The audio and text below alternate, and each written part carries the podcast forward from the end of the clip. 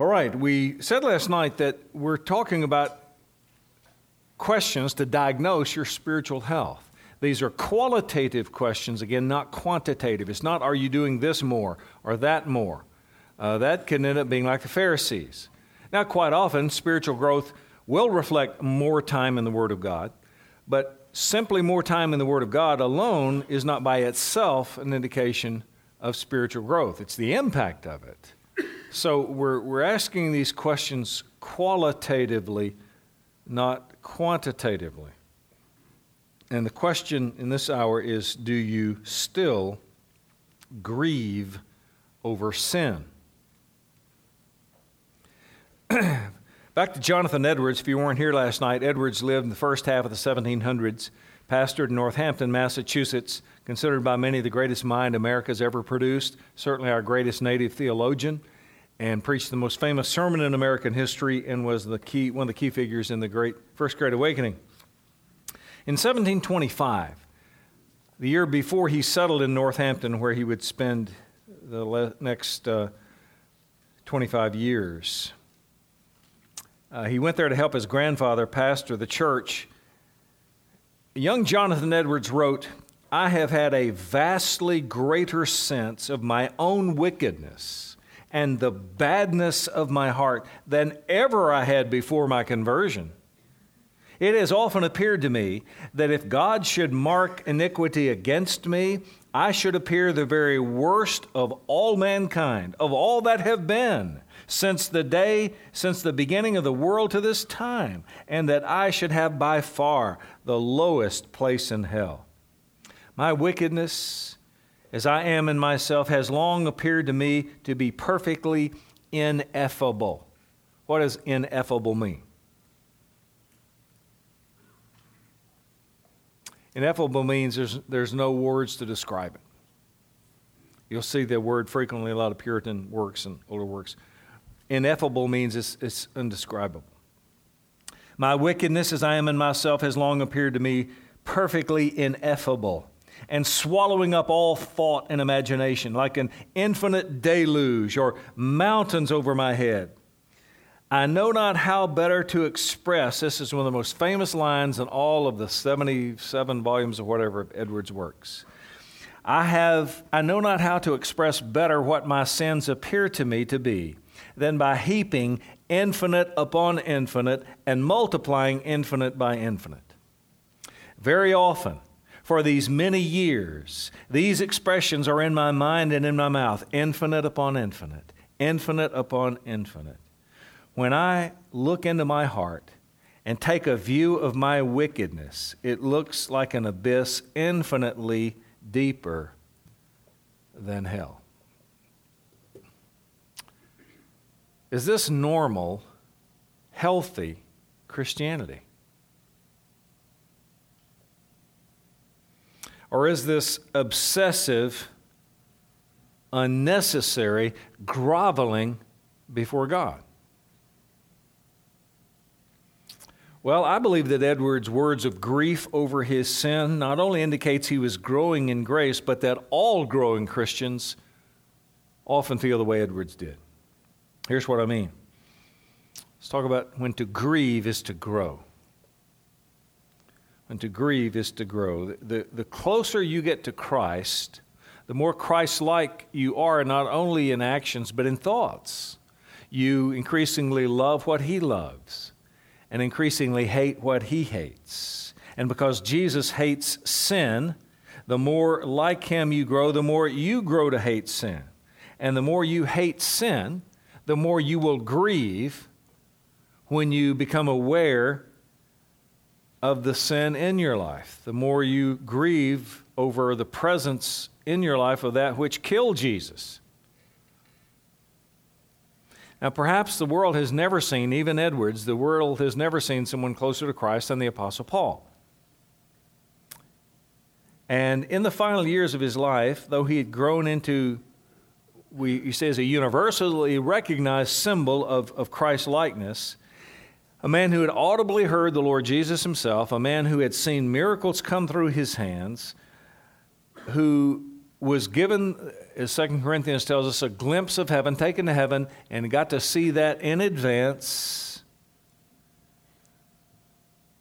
Paul wrote in one of his final letters, 1 Timothy 1:15, Christ Jesus came into the world to save sinners of whom I am chief. Right? He's been to heaven. He's heard Jesus, he's seen Jesus risen. And he says, I am the chief of sinners. And I believed, I, believe he thought this sincerely. He didn't say it coldly or just for, uh, just for illustration's sake. I believe he meant every word of it with, with a, a, a chest beating sincerity. I am the chief of sinners. Of all the sinners ever, and everyone that's ever been born is a sinner, I am the worst one. I once heard seminary professor John Hannah say, The closer one comes to Christ, in one sense, the more miserable he becomes. How can that be? It's because, the, as we said last night, the Holy Spirit gives you a love for holiness and a desire for holiness and he gives you an affinity for anything that will help you enjoy a holy God more. That's why you love the Word of God more, and you're, uh, you have an affinity for the spiritual disciplines because they help you experience God more. They help you, you know, taste and see that the Lord is good. So you have an inclination and an affinity for these disciplines we've talked about, and so you, the Holy Spirit had a question here earlier. Gives us more of a thirst for God and yet, the, the presence of the Holy Spirit makes you more aware of that which is unholy within you. As you long for a holy Christ, you're, you're more and more aware of what's not holy within you. And so it's like putting on, you know, you, you look at a, a white shirt in the closet and you say, yeah, this, this is clean, this looks good. And you, then, then you get out in the sunlight and you realize, oh my goodness, it's filthy in, in the relative light of the closet, it looked okay. In the bright sunlight, you realized it was filthy. And in our relative righteousness to one another, we look okay. But the closer we get to the white light of the pure holiness of God, the more sinful we see ourselves to be. And it makes us miserable. The Holy Spirit's presence, which gives us the love for holiness and a longing for more holiness, also causes us to grieve for that which is unholy within us. And sometimes we just want to rip the sin blackened heart out of our chest and heave it from us as far as we can, right? And I believe that's the work of the Holy Spirit that, that causes that. But the fact that there is a struggle with sin like that, that is good news in one sense. Be encouraged by that awareness and by that desire because unbelievers generally have no struggles or griefs like that for sin. They may be disappointed in themselves, or, well, I didn't live up to my own expectations, I didn't live up to my family's expectations, or whatever, but they don't agonize over being unholy before God. They don't uh, agonize over being unholy toward a God who calls them to holiness. I love what A.W. Pink explained here. He said, It is not the absence of sin, but the grieving over it which distinguishes the child of God from empty professors of faith. So there are people who profess faith in Christ. Yes, I'm a Christian. Yes, I believe in God. I believe I'm going to heaven. I, am a Christian. And yes, I'm not perfect. There's sin in my life. Paul says, but, but Pink says here, what distinguishes that person from the real Christian is the real Christian grieves over that. So it's not the absence of sin that is evidence that you're a Christian, it's grieving over the presence of sin that distinguishes a real Christian from those who think they are and they're not. So, are you aware today of sins in your life that you weren't, say, three years ago? That you didn't even realize three years ago that this attitude, this activity, this mindset was sinful. Well, that's a mark of growth.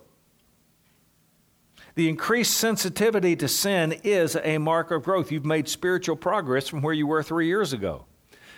The closer you get to Christ, the more aware of that which is in you, unlike Christ. And so if you're aware, oh my goodness, I have been this way all my life, and I just wasn't even aware how sinful that was. It's good. It's growth. It's healthy spiritually. One writer said, Our sense of sin is in proportion to our nearness of God. The nearer you are to God, the greater the sinner you believe yourself to be. Like Paul, I am the chief of sinners. And you say, now, but how could he really believe that? Here's why because Paul would say, look, for starters, even before I was a Christian, I was given the benefit of the Word of God. And I, I had a, a PhD in theology in my day. I knew the Word of God better than just about anyone on the planet. And I had all the benefits of the sacrifices and all the things that were given to our people that most people in the world didn't experience. And I knew all of that, knew it well. And yet, I put Christians to death. I, I stood by and approved the, the stoning of Stephen. I was on my way to persecute Christians when I became a Christian. And even after that, as much as God has blessed me, Jesus himself has appeared to me. Angels have appeared to me. Miracles have come coursing through my very hands. Many people have been converted when I have preached. I have been enabled to go to heaven and glimpse heaven before death. Blessings no one has ever had before. And after all of this, you know what I do every day? I still sin. How is that possible? God has favored me so much, and yet every day I sin. Anyone who sins after all of this has to be the worst sinner in the world. That's what Paul was thinking. Jonathan Edwards could say, one of the holiest men ever, my sins are infinite, upon infinite. And you take all of that and multiply it by infinite. How could he think that? How could he say that? Is he just being, you know, the deeply philosophical man that he was? No. Edwards realized we never go one second without sin. May not even be conscious of it. But every word, every deed, every thought, every motive is affected to some degree with sin. Someone put it this way if sin were blue, everything you ever said, every thought, every motive, every deed would be some shade of blue. Some would be a dark shade of blue, some would be a lighter shade of blue, but it would all be affected by sin to some degree. By the way, if you don't believe that, and I'll tell you where that leads, is, is the possibility of sinless perfection. If you can go one, and the old argument is, if you can, can you go one second without sin? And a lot of people say, well, yes, I guess so. Well, if you can go one, you can go two, can't you? Well, I guess so. Well, if you can go two, you can go ten, can't you? Well, yeah, by extension, yeah. If you can go 10 seconds without sin, you can go a minute without sin, can't you? And, you know, you lead to a lifetime of what's called sinless perfection, which the Bible condemns. The, presumption, though, from the beginning is wrong. We can't go one second without sin. Not even aware of it, perhaps, but when the fall happened in Genesis chapter 3, every part of us was affected. Some want to say, yes, every part of us except our ability to choose. Somehow, objectively, that, uh, you know, our ability to choose is unaffected. No, every part of us was affected by sin. So that we can't think of anything perfectly righteously. We can't think of anything perfectly purely and objectively. Every part of us is affected by sin, so that even in our best moments, there is sin, even though we're not aware of it. When in your most self sacrificing moments, you get up in the middle of the night to care for a sick child, you pull over on the side of the road to help some stranger, even in our best moments like that, there's some degree of selfishness. It may be nothing more than, well, I hope my wife appreciates this or husband appreciates this. I hope someone sees me do this. Or it may be nothing more than, well, I couldn't live with myself if I didn't do it. So there's some self interest even in our best deeds. What does the Bible say? Even our righteousnesses are as what? Filthy rags, right? We know our sins are as filthy rags. The Bible says even our righteousnesses are as filthy rags compared to holy God. Compared to others, I may be more righteous than you because I do more righteousnesses than you do. But compared to God, it's all filthy rags. In terms of impressing God, impressing God enough to open up the door of heaven.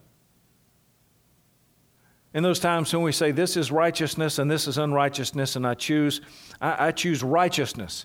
Good. It's what you ought to do. And in some sense, God's pleased with that. But even in that righteousness, the Bible says it's not perfectly righteous. It's not perfect. So there, even our righteousnesses have enough sin in them to condemn us before God. If I'd never sinned in my life before speaking this hour, if I never sinned again after speaking this hour, there's enough sin in my teaching in this hour to send me to hell forever. And therefore, Edwards could say, every moment of my life, even when I do righteousness, I'm only increasing my guilt before God. And when I realize, oh, I, I, did unrighteousness here, when I try to make up for it, I do so with bloody hands. Someone said, even our repentance needs to be repented of, eh, repented of. Even our tears need to be washed. So my sins are infinite upon infinite. So, because every moment of my life, I'm only increasing my guilt before God. And what is the greatest of all commandments? Jesus said. It's to love God, right? With all your heart, all your soul, all your mind, and all your strength. And so every time I'm sinning, and that's every moment, I'm also breaking the greatest of all commandments. Because when I'm sinning, I'm not loving God with all my heart, soul, mind, and strength, right?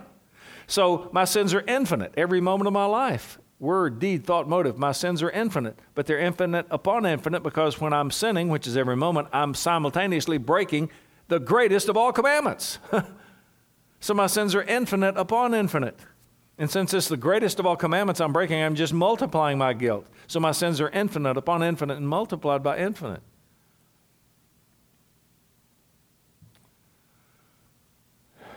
And Edwards thought, and in light of fact, I've been raised in a minister's home. My grandfather was a minister. I have been given the Word of God since my birth, and, and all of these things God has blessed me with. And yet, what do I do to repay Him?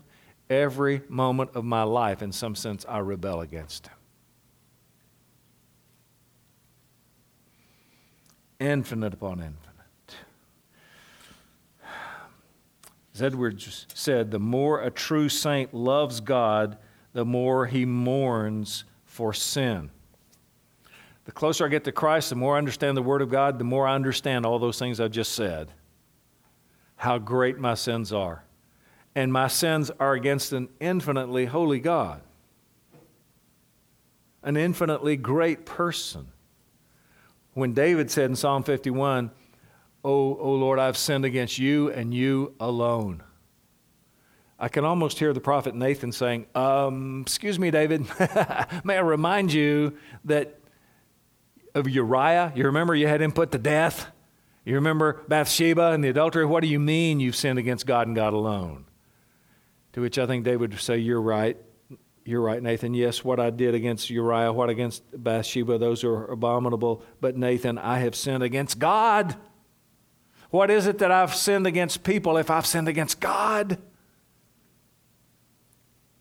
Our sins against one another are bad enough, but these are also sins against God. If I, if I took out a pistol and, and shot Ian, I'm in big trouble, right? I have broken the law. I'm in trouble for the rest of my life. But if I pull out a pistol and shoot the President of the United States, I'm in much bigger trouble than if I shoot Ian. Right? Because President of the United States, in most cases, is considered more important than private citizen. And so I'm in, for the very same act, I am in much bigger trouble for shooting the president than for shooting Ian. Folks, we have not just sinned against each other we have sinned against the greatest person in the universe and done so an infinite number of times. And so, the, the more you love God, the more close you come to God, the more, real, more you realize all of this. What does that lead to? Grieving over that. So, the question now is should I continually grieve over sin? A longtime friend of my wife and I sent an email in which she said, Is it good to always be so aware of my sin rather than focusing solely on the love and grace of God? After all, isn't, it that, isn't that counterproductive now that we have been forgiven? And if someone has a tendency to be overly introspective or easily discouraged, can't the frequent thought of your sinfulness push you too far toward guilt and gloom? Well, excessive introspection is a real possibility, and that itself is sinful. That's sinful. But you know what? The spirit of our age doesn't incline people in that direction, does it? The spirit of the age doesn't incline people to go to extremes in brooding over sin, even at many churches. Religious entertainment we characterize the service there more than conviction of sin, right? Sermons are much more likely to be described as, as upbeat than heart searching. They're more likely to produce laughter than tears. And this is in churches. And the culture at large certainly would not lead us to grieve over sin against God. So there is a correct proportion to be assigned both to grieving over sin and the incomparable freedom of forgiveness He's given us through Christ. There is a proportion. And it's true that there are ministers and churches that dwell too much on sin and judgment and the wrath of God. And we stereotype that. We, have all heard of, you know, I grew up with hellfire and damnation preaching, people sometimes say. And there are, there are churches like that.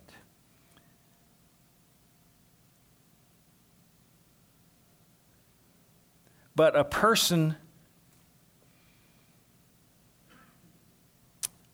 who rightly dwells on all these things in the right proportion will still grieve over sin.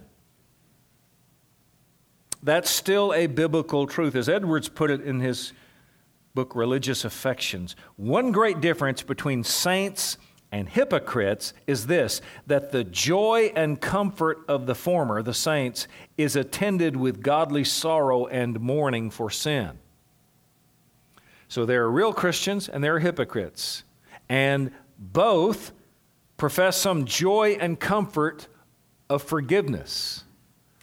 But the difference is that real Christians also, with the proper joy and freedom of forgiveness, also will have godly sorrow and mourning over sin.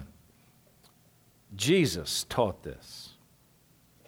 He said, not only those who have mourned over sin, but those who are still characterized by mourning are blessed. He said in Matthew 5 4, Blessed are those who mourn, present tense.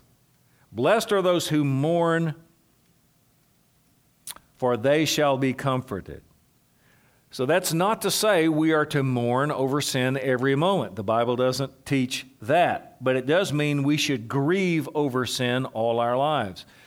Paul is not described in the Bible as every moment beating his chest, all the time going around. I'm the chief of sinners. I'm the chief of sinners. I'm the chief of sinners. Good morning, Paul. I'm the chief of sinners. I'm the chief of sinners. Paul, we need you to preach to people right here now. Okay, I want to tell you all I'm the chief of sinners. No, that's not true. We're told, in fact, sometimes he's hanging on the wall, chained with Silas. What are they doing there in the jail? They're singing praise to God. That's, and he meant it. He wasn't in the jail mourning, I'm the chief of sinners. That's why I'm here, I'm the chief of sinners. No, there's a proportionality. So a part of the Christian experience, but always a part of the Christian experience for a lifetime is to grieve over sin. So it's not every moment, but it is a lifetime experience. There's a widely mistaken notion that repentance and faith are one time experiences when we come to Christ. Okay, I've done that. Okay, repent and believe. Yeah, I did that. Check. But Christians are lifelong repenters, lifelong believers. What characterizes us in the first moment of conversion should characterize us for the rest of our lives. The first moments of repentance and faith should be a daily kind of experience, a moment by moment experience in one sense. So every moment we should be turning from sin, right? Repenting over sin. Every moment we should be looking to Christ and believing in Christ as our only hope for salvation.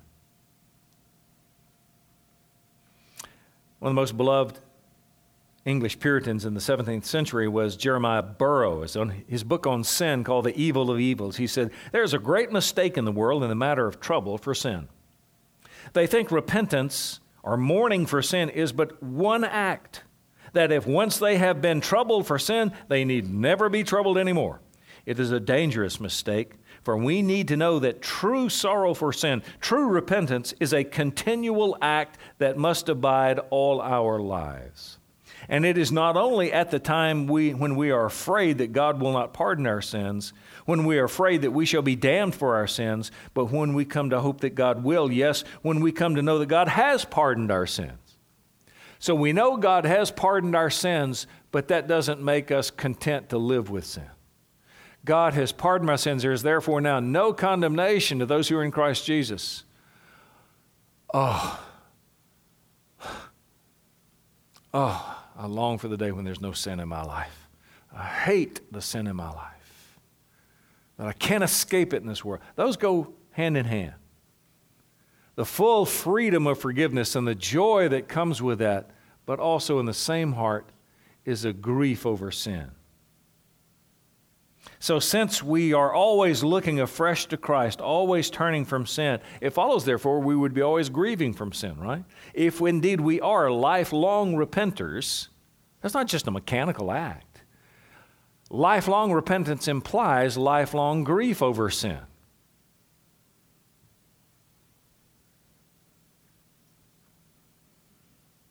So, you know, asking God's forgiveness, confessing our sins, it's not, it's not just mechanical, is it? That would become heartless. God forbid that.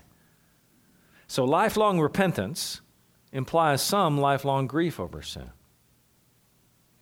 So, let's think now about the right way and the wrong way to grieve over sin.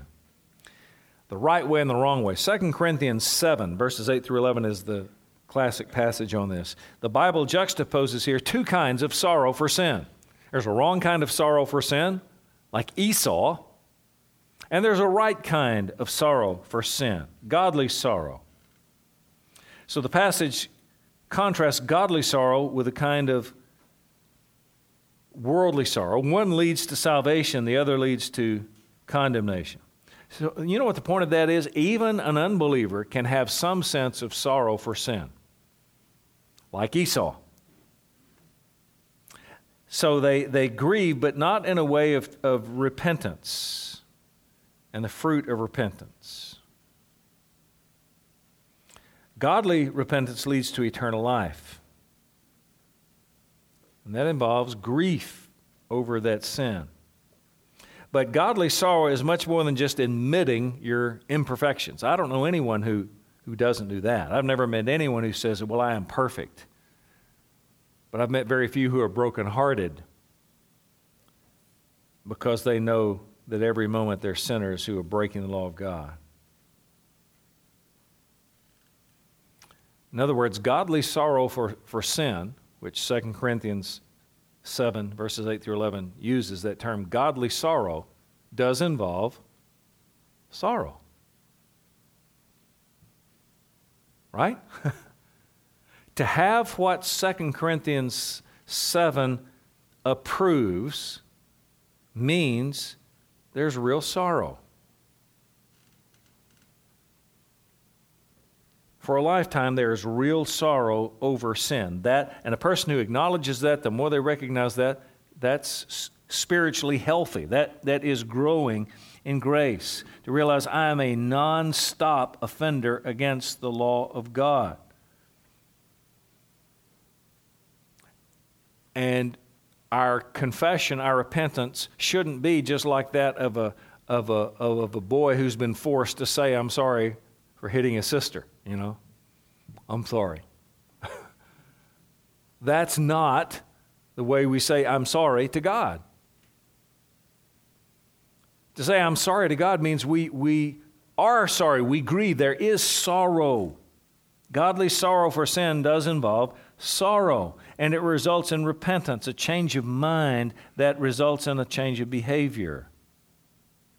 Paul said to these people in 2 Corinthians 7, verse 9, I rejoice not that you were made sorry only for sin. I didn't just want to make you feel guilty. That wasn't the point.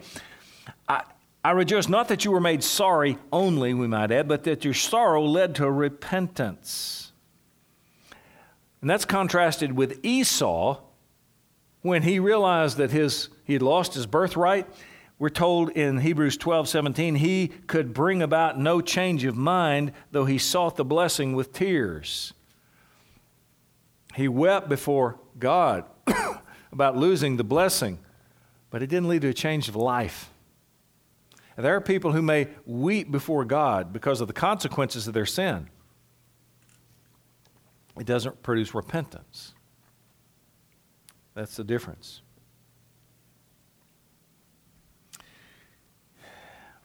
There's also, in true sorrow over sin, a humility.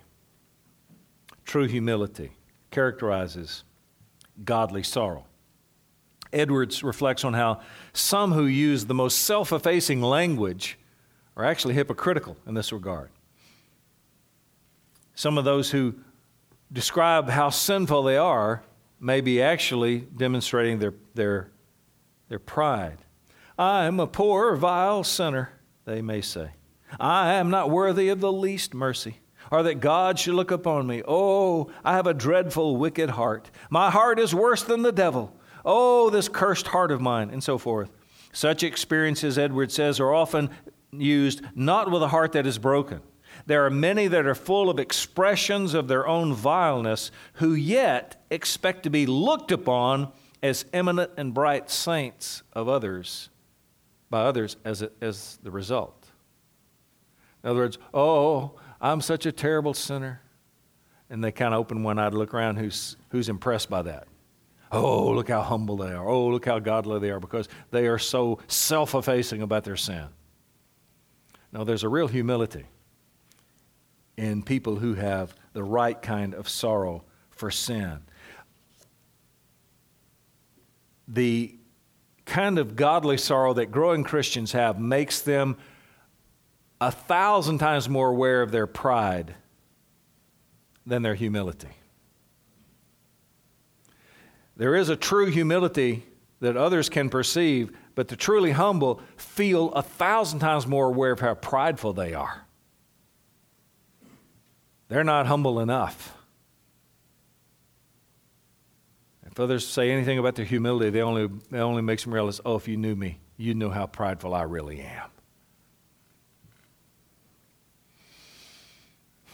Because they know that to be true we, we grieve because we feel ourselves, like, like the Apostle Paul, less than the least of all saints. That's Ephesians 3 8. That's Paul in Ephesians 3 8. Paul didn't feel himself to be a great Christian at all. I, he said, I'm the least of all saints. I'm the least of the apostles, and I'm the least of all saints. I'm the chief of sinners. Over and over he said things like that. And he really meant it. It wasn't just for effect, he really meant it. It wasn't like the Pharisee, you know, who pridefully said, I thank you, I'm not as other men, but rather like the man who beat his breast standing far off saying, Lord, be merciful to me, a sinner. Jesus said, That's the one who was justified before God. The one who felt the weight of his sin and who knew not that he wasn't just perfect, he knew it was sin against God. My sin is against God. I've broken the law of God. Yes, I've sinned against others, but my biggest problem is that I am a sinner against God. He's blessed me with so much. How have I repaid him? With just unending sin.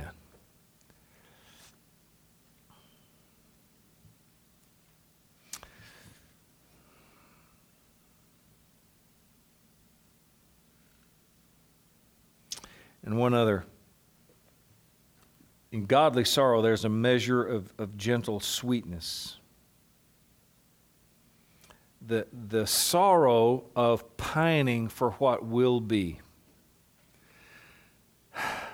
That I grieve over sin because I know what holiness is. I have some, some idea of what holiness is, and I long for that. That I'm not there yet. Just like Paul, who said, I'm the chief of sinners. I've seen what pure holiness is. I've been to heaven and I'm not that. Not yet. Oh, but it's coming. I want that so much. So there's that, that admixture of sweetness and longing in the grief. It's not just, I'm so bad, I'm so bad, I'm a vile sinner, I'm, I'm the chief of sinners, I'm terrible, I'm bad, I'm awful. It's, there's, there's an awareness, there's a holiness coming. And my grief is not just of the sin in this sin factory that beats in my chest, and I wish I could rip it out and throw it away, but I can't. It's not just that, it's a, there's something so much better, and I know it's coming, and it's not here yet. And I long for that. There's a day coming without sin, and I so want that. And that saddens me in one sense because it's not here yet, but there's a longing and a hope in that. Do you see that? The sweetness in that. We're going to see a little more of this tomorrow in a very encouraging kind of way. Paul writes about this in Romans 8:23. Those who have the first fruits of the Spirit, we have the, the Holy Spirit in us that causes us to prize holiness. It says, We ourselves groan within ourselves, eagerly waiting for the adoption, the redemption of our body. It's coming. I know it's coming, and the Holy Spirit gives me a hope of that and a picture of, in a sense, through Scripture, what that's like. And oh, I ache for that. I don't have that yet. What I have is still this sin factory in my chest. That's part of my grief.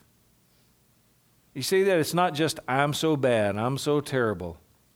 It's a grief for what I don't yet have that I want. I have an appetite for pure holiness. I want to be in a body without sin anymore. I want to have a mind that's no longer drawn to temptation ever again. I don't have that now. That's part of my grief. That's part of my godly sorrow. I want a thoroughly holy heart and a holy mind and a holy body and to see a holy God in a holy world. And I know it's coming and I don't have that yet. And I ache for it. I grieve that that's not where I am right now. That's not what I am right now. That's part of it.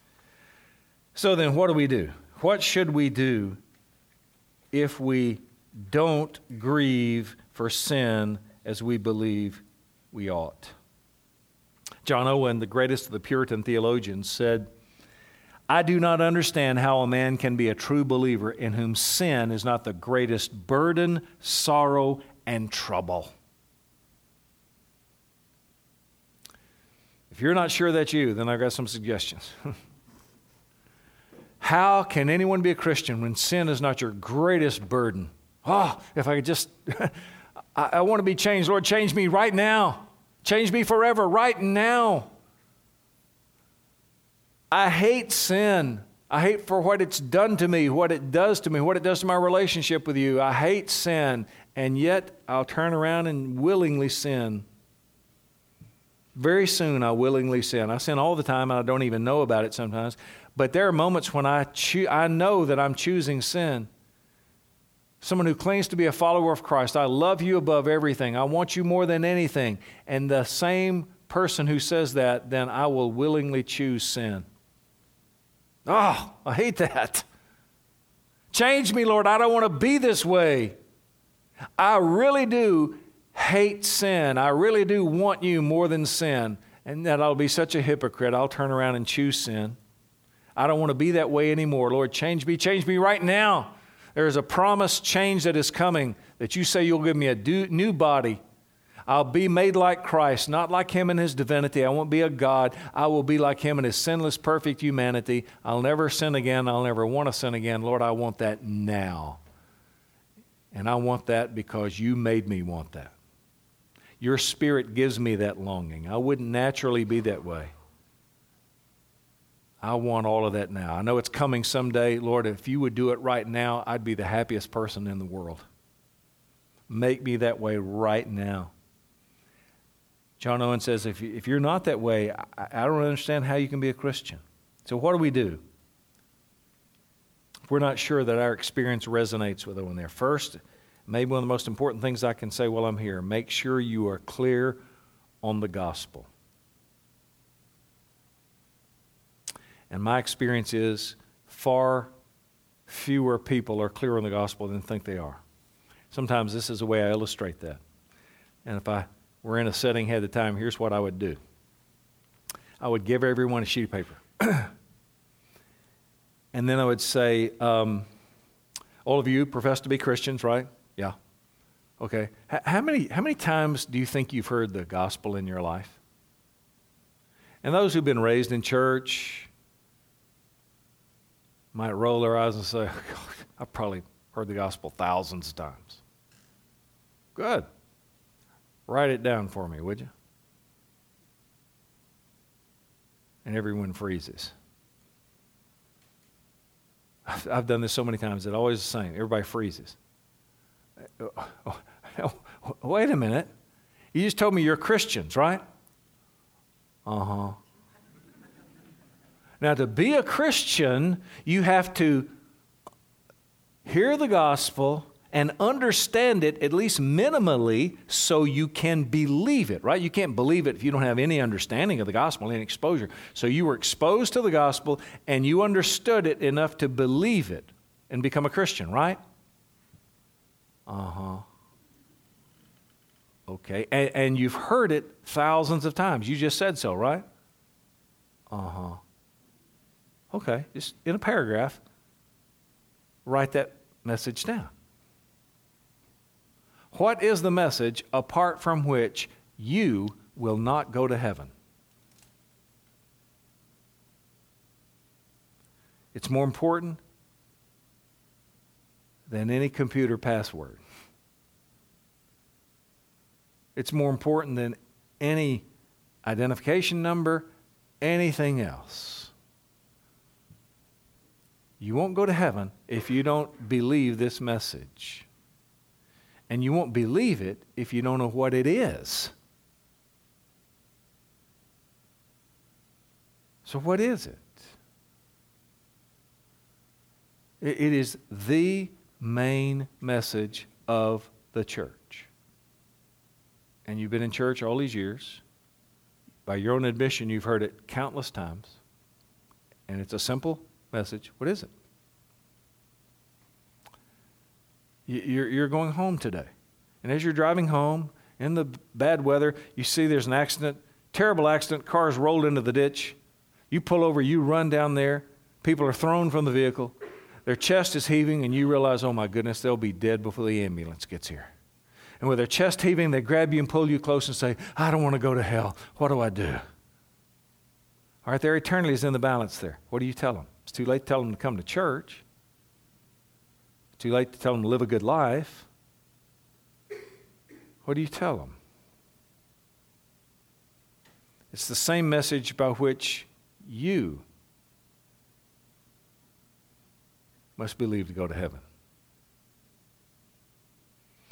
My experience is some of our most faithful church members aren't clear on that message.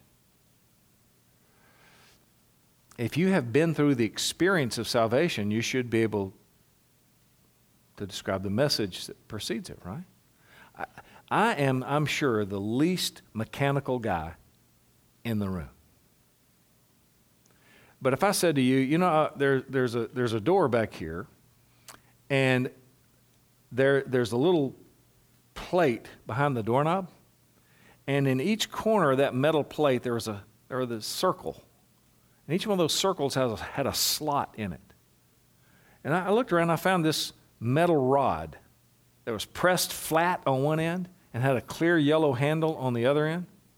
And I took the, the, the part that was pressed flat of that metal rod and I stuck it in one of those slots. And I turned that yellow handle, and these little curly Q looking things came backing out of there. When I did that on all four of them, the doorknob came off. Now, you understood exactly what happened, right? I didn't know any of the correct language. I didn't know any of the technical terms like screwdriver. but I adequately communicated the message, didn't I? You fully understood, though I didn't know much technical language. How could I describe accurately the experience? Because I have been through it. I may not be the best trained, most mechanically minded person to tell you all the physics of it. I didn't know all the terms. But I could adequately explain it because I've been through it. If you have been through the experience of salvation, what is the message? What did you believe that took you through the experience? That is the message, our basic message. In one word, the message is Jesus. In a phrase, the gospel is the person and the work of Jesus. Who Jesus is, what he did. In a, a longer sense, it's what I said earlier that God made everything, including you, and therefore He has all rights over you. He has the right, therefore, to tell you how to live, and He's done so in His Word, in His law. But you broke it, and you did it countless times. And so you are accountable to this holy God, and someday you will stand before Him as judge because He has a day of judgment. There is a heaven, there is a hell. But God knew you were guilty and could do nothing about it on your own, so he, he sent Jesus in His love and mercy. And Jesus lived the life you couldn't live, and Jesus, by His life, never sinning, always keeping the law of God, He earned heaven. But that qualified Him to be a substitute for lawbreakers. He willingly offered himself as such on the cross. And God accepted his substitute on behalf of others because we know that God raised him from the dead and ascended him to heaven. And someday he's going to return to be judge over all. And before that time, you need to repent and believe in Jesus as your only hope of making it to heaven because your life will not impress God enough to get you into heaven. In a one minute version, that's the gospel. And I think it's good to have that one sentence version, that elevator pitch version, to use that term. And then, of course, we can elongate the gospel. We can talk about it hours on end, explaining the nuances of the gospel.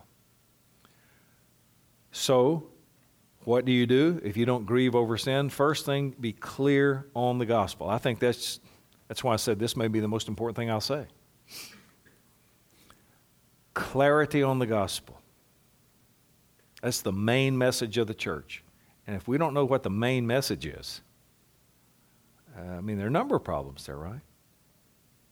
So if you don't grieve over sin, if God just, you know, God is love and He accepts me the way I am and so forth, you never grieve over sin, you need to understand the gospel. Because gospel means a perfect God had to send His perfect Son to die because of your sin.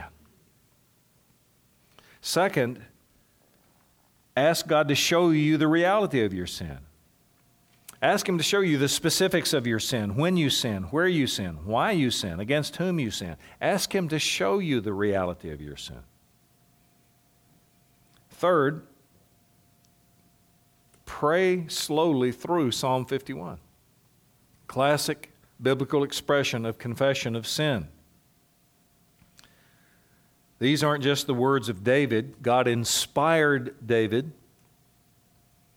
to pray these particular words, and God has preserved them for 4,000 years because it is a wonderful, truthful expression of sin and confession to God. So pray over them until they become a reflection of your own heart. Fourth, what do you do if you don't grieve over sin? Meditate on the fact that it was your sin that killed Jesus.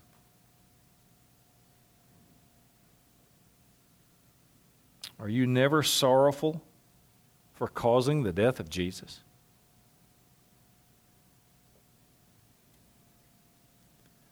Think of what your sin cost the most pure, loving, and gracious one who ever lived.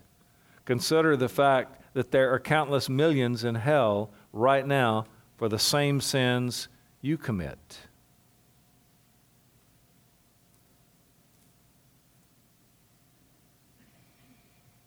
It's God's eternal law that you have willingly, repeatedly broken and disregarded. That your every sin is a double sin, because whenever you sin, which is every moment, you're breaking the greatest of all commandments. Then remember that the life and death of Jesus pays for every sin of those who believe. that there is therefore now no condemnation to those who are in Christ Jesus. But may the, the awareness of your sin only drive you to Christ. May the greatness of the awareness of your sins be matched by the greatness of the love and mercy of God in Christ and His forgiveness. God did not send Jesus just to make us feel guilty for our sin. His goal was for us to soar in the freedom of the forgiveness of the children of God. But the, the good news of the gospel is good news only if you're aware of the bad news.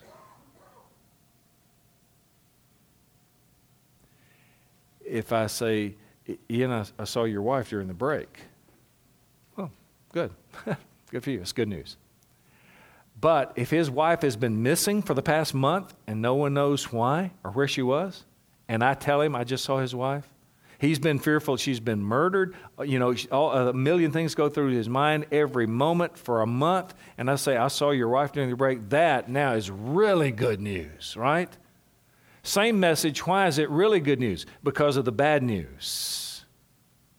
That's why we should grieve over our sin because the good news of Jesus is, is much highly valued, much more treasured, much more good news when we realize the truth of the bad news. May your sin only serve to cause you to prize Christ even more. See, the awareness of your sin can either become a wedge between you and God or drive you closer to Christ. The goal of being aware of your sin is not to make you feel more guilty. I'm the chief of sinners. So, God, I, am sorry. I, am sorry. I back away. I turn away. No, that's the wrong reaction. It should drive us only closer to Christ. Oh, God, I am such a sinner. Please, I need Jesus. Oh, Jesus, thank you for coming for sinners like me because I need you more than I need anything. Oh, thank you, Jesus. You would die for a sinner like me. Thank you, God, for Jesus.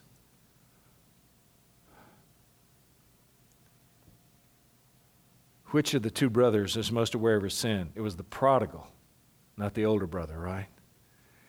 And the father ran to him because he realized his sin.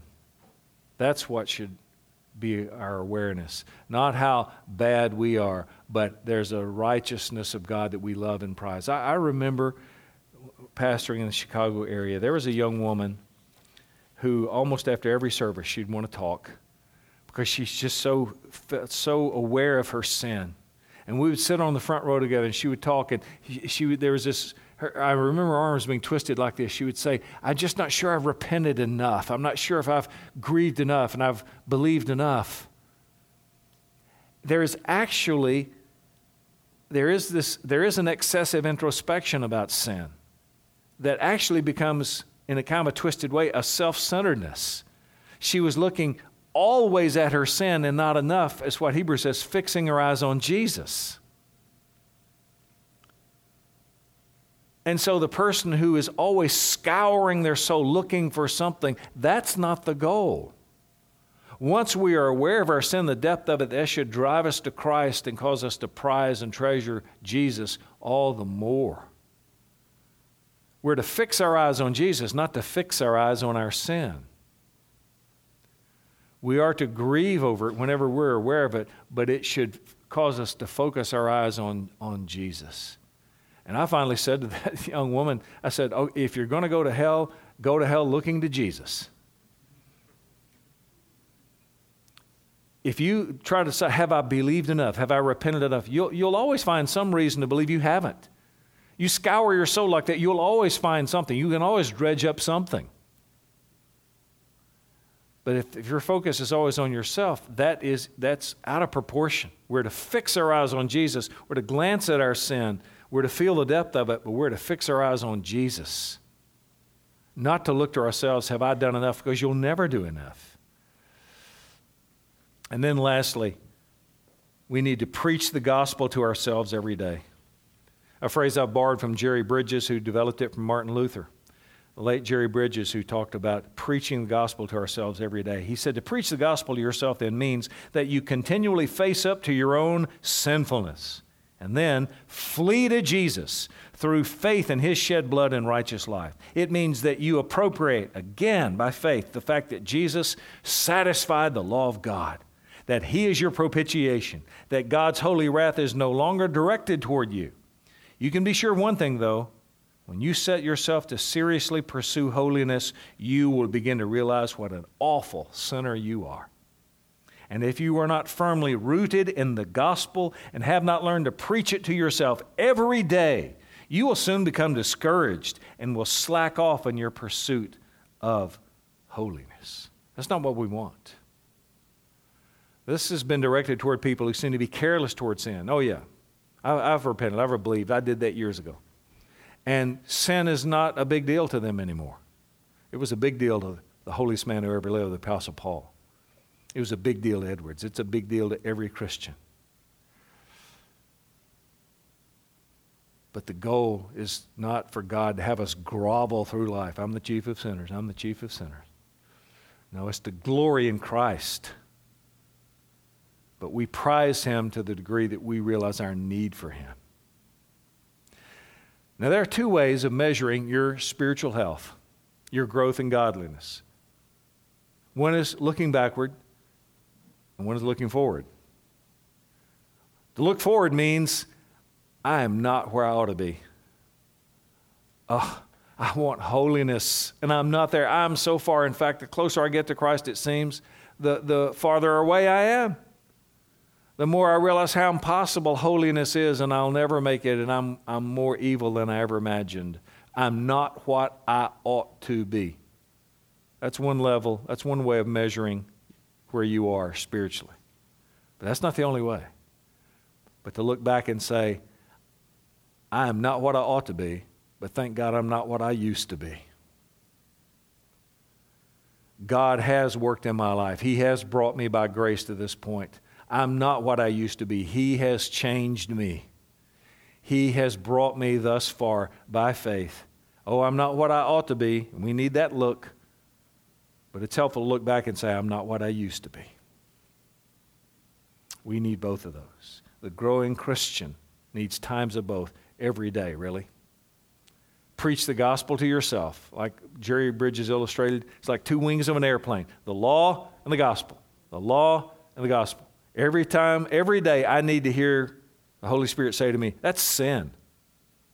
That's a sinful thought. That's a sinful action. You've broken the law of God when you've done that. You need to repent. I need that every day. But I also need the fact Jesus died for that sin.